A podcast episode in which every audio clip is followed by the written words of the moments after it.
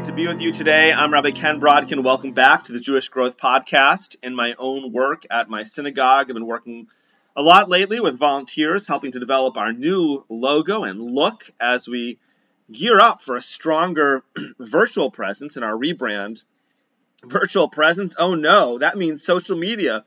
What are mitzvah observing Jews doing on social media? Social media, for sure, is not a noble place. Social apps are produced by for profit companies. They are looking to hook you in so they can get you addicted to their apps as they make globs of money. Plenty of young people get addicted on social. They develop complexes, insecurities, addictions. Perhaps we should avoid social apps like the plagues of Egypt. And what's more, the virtual world is not what we are a shul or a Jewish organization like a school. It's a physical space. It might have an Aron Kodesh, seats where people gather around. And still true as all this is, it is also true that there are many people who are not here in Shul or other Jewish spaces, especially in our post pandemic world. We connect with people who walk into our doors, but what about all the people who never make it in? I used to know a Florida rabbi who grew up in Portland. His name was Rabbi Kalman Packouz. And in his early years, he was known for an innovation called the Friday Fax. Every Friday, he faxed a Devar Torah, ended up being to thousands of people. And this was a huge innovation back then to spread Torah via fax, keeping up with the high tech of yesteryear. Here was a man who knew how to who knew how to go out to the people. In truth, going out to the people is a key part of our journey through Shmos.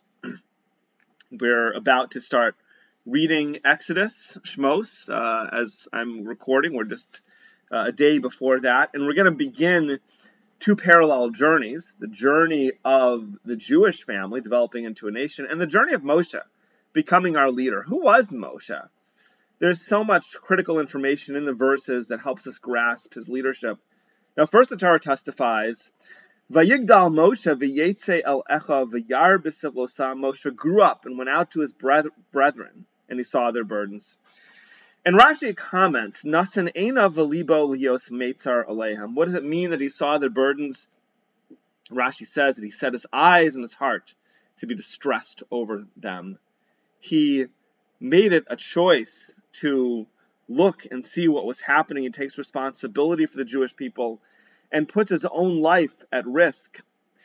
He chose to be conscious of the burdens of the Jewish people. And the burning bush was a symbol of how God was with the Jewish people in travail. And Moshe mimicked that posture of Imo Anochi Bitsara, that God's presence is with us in times of distress. And then, when Moshe is exiled to Midian, he steps up again to rescue the daughters of Yisro. These trials, recorded in Chumash, illustrate who Moshe was. And yet, for our rabbis, all this does not fully capture the greatness of Moshe. Because after these events, we find that Moshe is shepherding the flock of Yisro, and it's there, before the burning bush, that Moshe is interacting not with people, but with animals. And in this act of shepherding, in spite of our having already witnessed Moshe's leadership, our rabbis discern another moment that made Moshe the leader that he was. The Midrash and Shmos Rabbah teaches us. And also Moshe, the Holy One, blessed be he, tested him only through a flock, the Midrash says. When Moshe shepherded the flock of Yisro in the wilderness, a kid ran away from him. Moshe ran after it until he reached a shaded place. There the lamb came across a pool and began to drink. As Moshe approached the sheep, he said, I did not know that you ran away because you were thirsty. You are exhausted. He placed the lamb on his shoulders and carried him back. Amar Kadosh Baruch Hu, says the Holy One, blessed be He, Yesh lecha rachamim linhog tzono shal basar v'dam. You have mercy to tend the flock of flesh and blood with such great love. Kachayacha tatira tzoni Yisrael. By your life I swear, you will be the shepherd of my flock, Israel. This shepherding seems to be a capstone moment that makes Moshe a leader. But what's missing in our understanding of Moshe that the Midrash needed to teach this episode. We know from straightforward verses that Moshe was a man of action. He left the lap of luxury to be involved in the burdens of the people, resulting in his travails in exile. A midrash, any midrash, is deep and there's so much to uncover. And yet there's two particular insights I see in this midrash about Moshe that are less apparent from the straightforward verses. The first insight is the attribute of love. In this story, Moshe exhibited rachamim, which can be aptly translated as love. Love. And love is central. The Rambam writes that love is a critical part of relationship between a Rebbe, teacher, and a student. Just like the students need to honor their Rav, says the Rambam in the Mishnah Torah, so too the Rav needs to honor his students and bring them closer to Torah. But A person needs to be careful with the honor of his students and to love them, for they are like his children. A teacher who sees his students as his own children will love them and bring them closer to Torah. This is the love that Moshe felt for the lamb as he ran after it and carried it home on his own shoulders. But there's a second idea that flows from the first. Moshe followed the lamb. And it's not the first time we see this behavior. Moshe also left the palace to see the burdens of the Jewish people. But here in the Midrash, it comes into sharper focus. When Moshe saw the travails of the enslaved nation, he was looking at a whole nation. But with the lamb, it's Moshe's love of the individual member of the flock that stands out.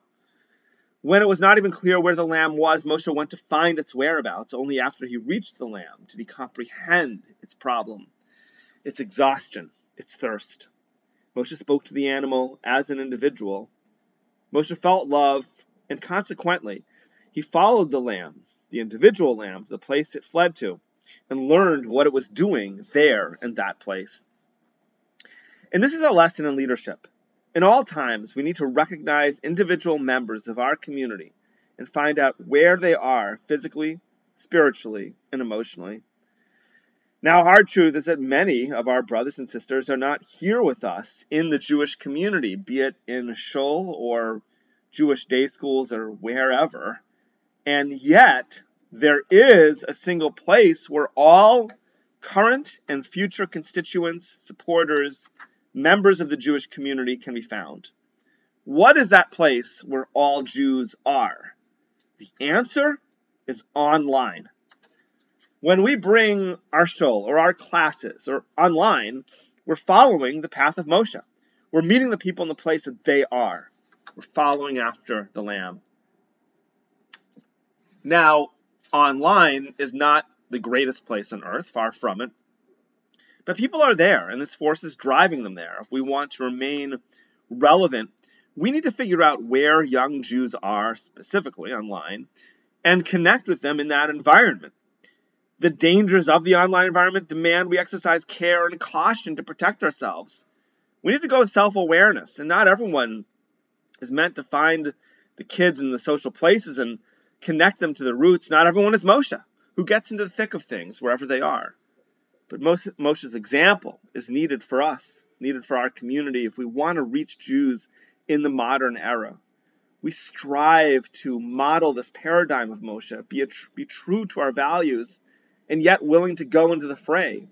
We need to go out to the people and speak to them in the language that they know. It's really a basic idea in life that you have to get close to the people if you want to understand what they're going through when Joe Gebbia first founded the Airbnb website, he could not understand why there were so few bookings. He had this hugely innovative idea of getting people to rent out their apartments or part of their homes to strangers. And in theory, was a great idea, but it wasn't yet working. And he decided to go to New York City, where they had about 30 people who had listed their homes on the emerging website. He ended up knocking on their doors, helped them to photograph their homes to advertise it, and then they would sit and talk over coffee. And by being with the people, by being up close, he was able to discern that people were experiencing key difficulties in navigating the website. And after being up close to the people, he was able to fix his website. And of course, the rest is history. It's one thing to sit in an ivory tower, but if we want to understand people, and their experience, we need to get close to where they are. It was only after Moshe ran after the lamb that he was able to comprehend what was happening with it. And then he was able to speak to the lamb and bring it back to the flock. That was his love of every single individual. This week I'm launching a class on Ramchal and his Sefer Derech Hashem. That's what Ramchal really was, of Moshe Chaim Luzzatto. He was a modern age person, albeit a few hundred years ago, who translated the Torah and Torah ideas into language of his own generation. And his words remain relevant today. We need to get close to the people. We need to speak their language. It's so easy at a synagogue, for example, to be so focused on what's happening under our own roof, especially when it's not leaking. And in my own work, I find that going out for a cup of coffee with someone or visiting a family who doesn't attend shul can really be meaningful. You get to ask questions like, what's going on for you and what would be a meaningful way for you to connect with the community. I can't tell you how much I've learned by asking people outside of our shul context how they feel about their Jewish life or the Jewish community or what they hope to see in the Jewish world. I learned so much from these conversations. And in that light, I really hope that this shul and other shuls like it can be a sanctuary and a center of holiness. And at the same time, from these sanctuaries, we have the strength, we need to find the strength to go out like Moshe and perceive the burdens of the people. Because with that closeness and that perspective and that love for the individuals, then we as a Jewish community can be a source of saving and redemption for the Jewish people. And every single one of us, wherever we are in our journey, can be part of that. Thanks for being with me. I'm Ken Brodkin, and this is the Jewish Growth Podcast.